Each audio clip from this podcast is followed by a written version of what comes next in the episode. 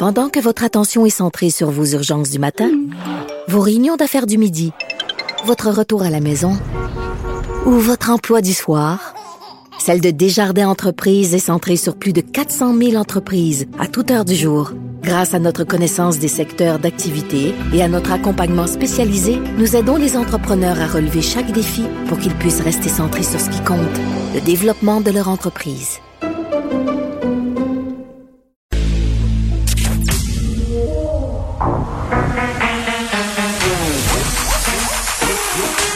Elle a une opinion sur tous les sujets. Pour elle, toutes les questions peuvent être posées. Geneviève Peterson. Cube, Radio. Salut tout le monde, bienvenue à l'émission dans quelques instants. Comme à chaque mardi désormais, c'est une tradition, on va diffuser le point de presse du gouvernement Legault. Là, euh, pour ceux qui se feraient des faux espoirs, je veux juste vous dire, il n'y aurait pas d'annonce sur la reprise du sport. On va attendre.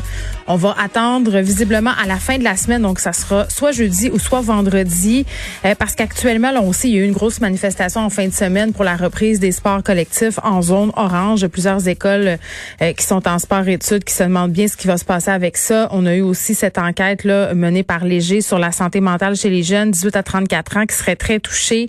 le fait de pas pouvoir faire du sport, euh, ça affecte les jeunes, pas seulement les 18-34, mais les jeunes au secondaire aussi.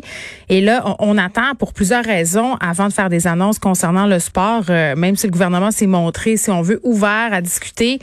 Euh, on discute actuellement avec la santé publique et les différentes associations sportives. Donc, on a euh, des discussions entre ces deux instances-là et on veut aussi voir, j'imagine, les chiffres qu'on aura après la relâche. C'est terminé la relâche, mais on sait que ça prend 4 à 5 jours en moyenne pour que les premiers symptômes COVID apparaissent. On sait aussi qu'on on est dans une situation où les variants, c'est inquiétant. 650 cas aujourd'hui, 12 décès, c'est plus qu'hier. Euh, fait qu'on a toujours cette espèce d'épée de Damoclès que sont les variants qui nous flottent au-dessus de la tête. Et même si on a beaucoup de doses de vaccins qui vont commencer à entrer, là, euh, c'est quand même quelque chose dont il faut se préoccuper. Les gouvernements, par ailleurs, qui cherchent à vacciner le plus de gens possible avec une première dose. Et là, fait surprenant, 39% des Québécois adultes pourraient renoncer à leur deuxième dose euh, de vaccin si des effets secondaires surviennent lors de la prochaine, euh, de la première, pardon, injection. C'est quand même préoccupant de se dire ça, de voir des réticences à ce point-là dans la population. Euh, mais bon, euh, évidemment, je pense que plus on va vacciner de gens, plus on va voir que tout va bien, plus il y a des gens euh, qui vont y aller. Puis il y a un enjeu aussi par rapport aux communautés allophones, le gouvernement qui a de la misère à rejoindre ces communautés-là. Ce qu'on craint, c'est qu'il y ait des aînés qui soient laissés de côté. ça sera évidemment sûrement discuté lors du point de presse. On y va tout de suite il y a un an, lors de la première vague euh, de la pandémie. Merci pour euh, l'invitation à Marco Bellard Cirino qui m'a depuis succédé à la présidence de la tribune de la presse. C'est une façon symbolique pour la tribune aujourd'hui de souligner le travail euh, essentiel extraordinaire qui est effectué par la presse parlementaire depuis le début de la, pandémie, dont on va d'ailleurs souligner le premier anniversaire cette semaine. Alors, cela étant dit, sans plus tarder, bienvenue à cette conférence de presse pour faire le point sur la situation au Québec quant à la COVID-19. Le premier ministre du Québec, M. François Legault, est accompagné aujourd'hui du ministre de la Santé et des Services sociaux, M. Christian Dubé, et du directeur national de santé publique, Dr. Horacio Arruda. Alors, Monsieur le premier ministre, à vous la parole. Oui. Euh, ben, bonjour tout le monde. Euh, évidemment, euh, on a un peu d'émotion spéciale aujourd'hui. Ça va faire un an que ici sur cette euh, tribune, euh, j'annonçais que le, Québec était pour se mettre en mode euh, d'urgence. Et puis, bon, on connaît la suite. je l'ai dit souvent, puis je le répète, j'ai été tellement impressionné de voir comment les Québécois ont suivi les consignes. On a même eu des études qui ont montré que c'est ici qu'on suivait le plus les consignes. Donc, les Québécois euh, ont été euh, solidaires. On, savait assez rapidement que c'était surtout les personnes âgées qui étaient touchées, mais tous les Québécois, jeunes et moins jeunes, ont fait attention, ont suivi euh, les consignes et c'était vraiment un geste là d'unité nationale que je vais me rappeler toute ma vie. Et bien sûr, il faut remercier tous les soignants, soignantes, tous ceux qui ont donné des services essentiels euh, euh, entre autres au début de cette pandémie où on était dans l'inconnu, où certains auraient pu avoir très peur d'attraper le virus, mais sont quand même allés au front. Puis, je veux dire un merci spécial à, vous autres, les journalistes, en particulier à Marc-André euh, Gagnon. Un beau geste euh, euh, de Marco de, de lui redonner sa place qu'il a eu pendant tout le printemps. vous autres aussi, on était dans cette salle-là ici. à l'époque, vous aviez pas de masque. on faisait quand même attention de garder une certaine distance. Et puis, ben, c'était bien géré. Marc-André Gagnon appris, euh, comme nous, un peu en vol, comment passer les questions dans un scrum euh, bien différent euh, qui durait une, heure. Et ben, vous avez aussi réussi à bien transmettre les consignes, puisque oui, il y avait la télévision, il y avait certains d'entre vous qui ont commenté, certains ont écrit, évidemment, d'autres à la radio, et on est tous euh, euh, dans le même bateau, puis euh, j'en profite pour vous dire merci, en particulier à M. Gagnon, d'avoir bien géré cette période-là. Bien sûr, il n'y a pas juste des bons souvenirs et des mauvais souvenirs. 10 493 décès jusqu'à présent. Euh, oui, jeudi, ça va faire un an que l'OMS euh, déclarait officiellement euh, la pandémie mondiale. Donc, on va en profiter pour avoir une cérémonie, une espèce de deuil national en mémoire à tous ceux qui sont disparus, puis à leurs proches qui souffrent encore aujourd'hui de ces disparitions. Je voudrais juste prendre quelques minutes, peut-être pour parce qu'il y a beaucoup de Québécois après un an qui se disent euh, est-ce qu'on aurait pu faire mieux? Et euh, la réponse est oui, on aurait pu faire mieux, mais en même temps, euh, faut situer le contexte. D'abord, quand on regarde les sept pays les plus riches, les plus industrialisés, ben il y en a cinq qui ont eu plus de décès, toute proportion gardée que nous. Puis pas les moindres, là. États-Unis, France, Royaume-Uni, Espagne, Italie, ils ont eu depuis un an, toute proportion gardée, plus de décès dus à la COVID que nous autres. Il y a deux pays qui ont eu moins de décès, toute proportion gardée que nous, c'est l'Allemagne. Euh, par contre, l'Allemagne, faut remarquer qu'ils euh, ont eu moins de décès que nous durant la première vague, mais plus de décès que nous dans la deuxième vague. Bon, reste le Canada.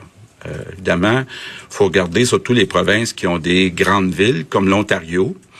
Et euh, oui, euh, l'Ontario a eu moins de décès que le Québec. les experts sont encore en train d'analyser pourquoi. Une des pistes importantes, c'est la semaine de relâche. Parce que c'est certain que le virus n'est pas apparu, n'est pas tombé du ciel au Québec, là, au mois de mars 2020. Euh, le virus est arrivé au Québec avec des voyageurs, une semaine de relâche qui était au pire moment, là, au début mars.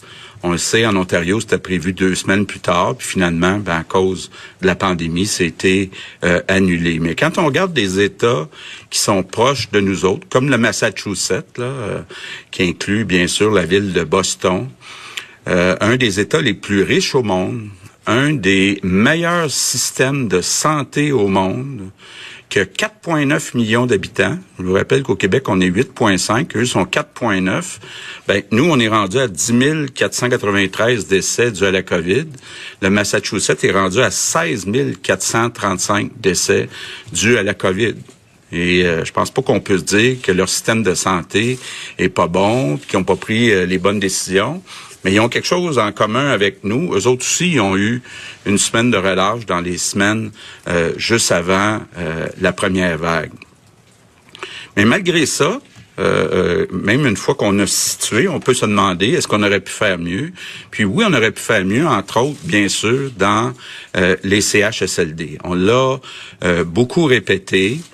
Euh, et, puis, euh, bon, je l'ai avoué tout de suite au début, ça fait plusieurs années qu'on manquait euh, de milliers d'employés dans les CHSLD et les gouvernements, incluant le mien, ont pas agi assez rapidement avant la pandémie. Donc, on s'est retrouvé dans une situation où il nous manquait à peu près 10 000 employés avant la pandémie dans les CHSLD. Puis avec la pandémie, s'en a ajouté un autre 10 000. Donc, il nous en manquait 20 000. Ceux qui étaient là, je reconnais des faces, là, on se souvient. Euh, euh, puis de nous, de notre côté, euh, manquer 20 000 employés là, sur 40 000, ça commence à être beaucoup, beaucoup, beaucoup. D'abord, encore une fois, tellement fier des Québécois. Écoutez, quand on a annoncé je contribue, là, il y a 21 000 Québécois, Québécoises qui sont venus travailler. Des gens, pour la plupart, qui avaient aucune formation euh, en santé, mais qui sont venus donner un coup de main euh, dans les CHSLD, malgré le virus, malgré euh, les risques. Et puis ça aussi, je vais m'en souvenir toute ma vie. Bien sûr, durant l'été aussi, on a corrigé euh, beaucoup de choses. Il y a 8000 euh, employés qu'on a formés puis qui sont euh, dans les CHSLD. Là, en fait, 7600, mais il y en a un 800 là, qui termine sa formation. donc, on va être à plus de 8000. Notre objectif, c'est de monter ça à 10 000. C'est assuré aussi d'avoir maintenant un patron ou une patronne dans chaque CHSLD, entre autres poursuivre euh, l'inventaire puis l'utilisation des masques puis des, équipements euh, de, de, protection. Puis on l'a vu là, euh, une amélioration là de, je dirais, au moins de 90% dans les CHSLD quand on regarde la deuxième vague par rapport à la première vague. Mais c'est pas fini. C'est quand même quelque chose là. Il y en a qui me rappelaient qu'on avait mis le Québec sur pause pour quelques semaines, puis là, ça fait un an. Euh, dans certains cas, euh, c'est quand même euh, des efforts surhumains qu'on demande aux Québécois, mais c'est pas fini.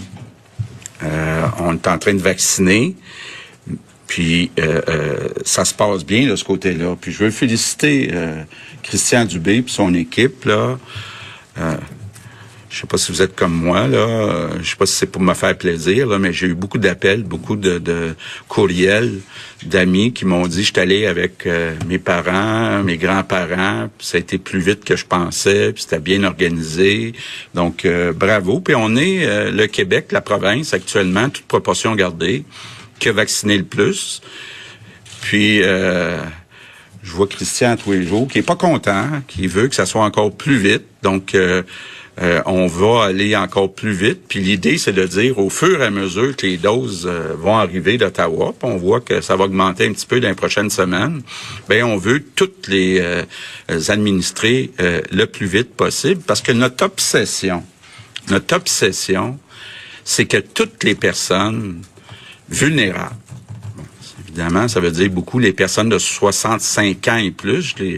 Je, le répète encore une fois, 80% des hospitalisations, ce sont les personnes de 65 ans et plus. 95% des décès, ce sont des personnes de 65 ans et plus. Donc, c'est certain que quand on va avoir vacciné tous les, euh, toutes les personnes de 65 ans et plus, comme le, disent les, anglophones, it will be all new ball game. Ça va être une situation là complètement euh, euh, différente. Christian talonne sa gang, puis je talonne Christian, puis bon, on parle de semaines, hein, un certain nombre de semaines. Ça s'en vient. Évidemment, euh, je talonne aussi euh, le docteur Arruda et son équipe parce que je me dis, une fois que tous les 65 ans euh, vont être vaccinés, j'espère qu'on va pouvoir commencer à avoir de la visite à la maison. Euh, semblait me dire oui. avec des réserves, évidemment. Ça dépend de, de bon temps. Mais je peux vous dire que la, sécurité de la santé publique travaille très fort actuellement. Ils travaillent sur les sports, travaillent sur le secondaire 3, 4, 5 pour revenir à temps plein, travaillent sur les salles de spectacle, travaillent sur les lieux de culte. Puis, ils ont beaucoup de pression. Pas juste de moi, là. Moi, je, reçois euh, beaucoup de commentaires, mais le docteur Arruda euh, aussi. Puis bien sûr, on n'est pas insensible. Moi, je suis pas insensible à ce que j'ai vu en fin de semaine, les manifestations pour le sport. Ceux qui me connaissent un petit peu savent comment je suis maniaque du sport, entre autres le hockey puis le tennis, mais tous les sports. Et puis, euh, pour moi, euh, oui, euh, les gars veulent pas que je parle d'eux autres, mais ils vont jouer dehors, euh, descendre en snow, bien mieux que moi d'ailleurs. Et euh, c'est important le sport pour les jeunes, c'est important pour la santé mentale. Puis je veux euh, vous dire parce qu'il y a des gens qui disent euh, la santé publique oublie la santé mentale. Juste vous dire que ça fait partie euh, des considérations de la, de la santé publique. Euh, la santé publique, euh, me rappelle dans, dans, dans mon ancienne vie euh, où j'étais un an ministre de la Santé, euh, santé publique, on parlait de prévention, on parlait euh, des déterminants, le tabac, puis euh, tout ça. Donc, la santé euh, euh, aussi mentale, ça compte. Le sport, ça réduit le stress. C'est bien meilleur que n'importe quel médicament. Donc, la santé publique, c'est ça. Puis on en discute à chaque jour. Encore ce matin, on a jasé de sport, on a jasé de secondaire 3, 4, 5. Et euh, je vais être bien clair, là, parce que certains disent, euh, parce que dans le passé, je l'ai fait, je vais être bien clair, actuellement, on n'ouvre pas plus les sports parce que la santé publique pense que c'est pas le temps d'ouvrir plus les sports. Donc, euh, c'est la décision de la santé publique. Quand je dis la santé publique, il y a des gens euh, qui envoient euh, des messages pas gentils euh, euh, au docteur Arruda. D'abord, il y a toute une équipe autour du docteur Arruda.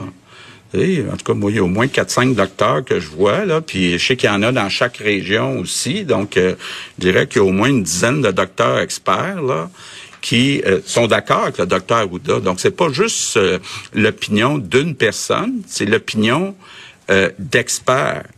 Et euh, s'inquiète parce que le variant prend de plus en plus de place, puis est plus contagieux, entre autres chez les jeunes. Puis la semaine de relâche, ils me disent, ça prend 10 à 14 jours pour voir le résultat. Donc, on n'est pas capable aujourd'hui de dire, voici les impacts de la semaine de relâche sur euh, la contamination. Donc, euh, euh, je le répète, j'écoute la santé publique. Et puis, on peut pas dire, euh, on écoute la science, sauf quand ça fait notre affaire. Puis les leaders dans notre société, les leaders dans notre société ont une responsabilité. Ils peuvent pas aller dire, là, je compte ça, là, les restrictions dans le sport, je compte ça, le fait que secondaire 3, 4, 5 sont euh, une journée sur deux. S'ils disent ça, ça veut dire qu'ils sont contre la science, sont contre la santé publique. Puis je comprends que la population peut être tannée en général, mais nos leaders ont une responsabilité, puis on a une solidarité à avoir aussi envers nos aînés qui ont bâti le Québec. Puis je comprends que c'est moins risqué pour les jeunes, c'est plus risqué pour les plus vieux. Il y a des impacts sur la santé mentale chez les plus jeunes. Puis une fois qu'on met ça dans la balance, la santé publique dit on peut pas aller plus loin dans le sport. Par contre, vendredi, Isabelle Charret euh, va venir ici euh, avec la santé publique, vous annoncer un plan graduel pour recommencer les sports au cours des prochaines semaines, si les conditions le permettent. Ça veut dire, entre autres, une fois qu'on va avoir vu les résultats puis les impacts de la semaine de relâche. Mais aujourd'hui, la santé publique est pas prête à ce qu'on aille plus loin dans les sports. Puis moi, je souhaite que tous nos leaders, incluant ici à l'Assemblée nationale, soient solidaires, soient responsables, puis appuient la science, appuient la santé publique. Maintenant, il y a un autre sujet, j'avoue, que je trouve très triste, ce sont les parents qui gardent leurs enfants à la maison au primaire parce qu'ils veulent pas qu'ils portent de masque. D'abord, là, les enfants sont capables pas mal plus de s'adapter qu'on pense pour porter un masque. Deuxièmement, c'est pas par plaisir que la santé publique dit, comme on l'a vu dans beaucoup d'autres endroits dans le monde, en Ontario, en France, sont pas plus fous. Les enfants au primaire, c'est dangereux de pas porter de masque actuellement avec le variant. Donc, les enfants au primaire, dans les zones rouges, doivent porter le masque. Je trouve ça tellement triste qu'on prive des enfants d'aller à l'école actuellement parce qu'il y a des parents qui sont pas d'accord avec la mesure de la santé publique. Je trouve ça très, très triste. Depuis le début, depuis un an, j'ai tout fait pour garder ouvertes le plus possible nos écoles parce que c'est primordial pour nos enfants. Ça n'a pas de bon sens qu'aujourd'hui, il y a des parents qui gardent des enfants à la maison parce qu'on demande aux enfants de porter un masque. Dernière chose que je voulais vous dire, c'est important, même si on arrive à la fin du chemin, que toutes les personnes qui ont des symptômes aillent se faire tester. On se rend compte depuis un certain temps qu'il y a moins de gens qui acceptent d'aller se faire tester. Donc, quand vous avez un, symptôme qui ressemble au rhume, à la grippe, s'il vous plaît, encore là, c'est une question de solidarité. Faites-le pour vous-même, mais faites-le aussi pour les proches, pour ceux qui vont passer proche de vous autres dans les prochains jours, les prochaines semaines. faut aller se faire tester et euh, il faut évidemment retracer tous les contacts pour isoler le plus vite possible les personnes qui ont euh, la COVID. Donc, euh, je conclue en vous disant qu'il reste encore quelques semaines où il faut être prudent. Ça fait un an qu'on résiste. Il me semble qu'on n'est pas pour baisser les bras à quelques semaines euh, de la fin. Donc, euh, l'hiver achève, le beau temps s'en vient. Je vous demande encore une fois votre collaboration. Merci. Évidemment, on va revenir en détail sur ce point de presse à la fin de l'émission avec Vincent Dessoureau, mais rapidement, euh, on a commencé avec un bilan. Ça va faire un an, euh, jeudi, donc le 11 mars, que l'Organisation mondiale de la santé a déclaré la pandémie. Ce sera une journée de cérémonie de deuil national en mémoire des personnes qui ont perdu la vie. On est rendu à 10 493 décès au Québec. Et quand je dis bilan, euh, le premier ministre qui se pose la question que tout le monde pose finalement, est-ce qu'on aurait pu faire mieux sans équivoque? Répond oui. On peut toujours faire mieux, bien évidemment. Euh, mais c'est clair qu'en ce moment, on se demande pourquoi on a eu autant de cas. Et euh, bon, François Legault qui repart de la semaine de relâche. Euh, paradoxalement, on sort de la semaine de relâche en ce moment, mais c'est vrai qu'on peut pas nier que l'année passée, quand on est rentré là-dedans, des gens qui revenaient de voyage à l'appel au Québec. et là, François Legault qui va toujours avec le jeu des comparaisons, se compare avec d'autres pays. Puis j'ai toujours un petit peu de la difficulté avec le jeu des comparaisons pour vrai parce que toujours pire que nous, toujours pire que nous, on est toujours capable de se donner une petite tape dans le dos, euh, mais j'ai envie de dire il y a toujours mieux aussi. Il y a des gens qui sont mieux que nous, qui ont fait mieux que nous, euh, mais ça sert à rien. À un moment donné, là, on a pris les décisions qu'on a prises au moment où on les a prises avec l'information dont on disposait. Est-ce que les commissions d'enquête qui vont avoir lieu après euh, vont jeter un regard nouveau, c'est-à-dire euh, juste l'exemple de la restauration, c'est un bon exemple. Quand M. Arruda a dit, ben écoutez, moi j'ai pas recommandé de fermer les salles, c'est ce que le premier ministre a décidé de faire. C'est clair qu'à un moment donné, il va y avoir un bras de fer entre la santé publique et le politique. est revenu aussi M. Legault sur les CHSLD on n'a pas agi assez rapidement. Là, ça, je pense que tout le monde, euh, hein, il y a personne qui va être en désaccord avec ça. Parler des vaccins aussi, Christian Dubé, d'autres tapes dans le dos. On veut administrer euh, toutes les doses de vaccins obsession de vacciner les plus vulnérables. Et là, euh, on a terminé ce point de presse en faisant une espèce de euh, comment je pourrais dire ça, une espèce de petite morale. Moi, je l'ai vu comme ça. Euh, on se serait, on se serait cru dans les fables de La Fontaine. On a parlé de sport, euh, du retour en classe des secondaires 3, 4, 5. le premier ministre qui dit qu'il est pas insensible aux manifestations d'en fin de semaine. Vendredi, on présentera un plan de retour graduel au sport. C'est Isabelle Charret, ministre des Sports de la Condition féminine, qui va le présenter. Et tout ça est sous réserve, évidemment, des cas. Si les conditions le permettent, on présentera un plan graduel qui va tenir compte de tout ça. Et là, bon, les parents parents qui empêchent les enfants d'aller à l'école à cause du masque, il y a un mouvement en ce moment, puis on en parlera par ailleurs tantôt, euh, et de ce retour en classe euh, pour les secondaires 3, 4, 5 et des parents qui ont des difficultés avec le masque, avec Marois Risky. Euh, le premier ministre, quand même, qui s'est montré assez ferme, assez dur, a dit, moi, je trouve ça très triste qu'il y ait des parents qui n'envoient pas leur enfant à l'école à cause du port du masque. Puis c'est vrai, là, je dois dire que je suis assez d'accord avec lui sur ce coup-là. les enfants sont habituellement très, très résilients par rapport au port du masque. Moi, j'ai entendu aucun chialage chez nous. Euh, ça se passe bien. Le masque de procédure, c'est plus respirable que le fameux masque en tissu. C'est plus sécuritaire aussi.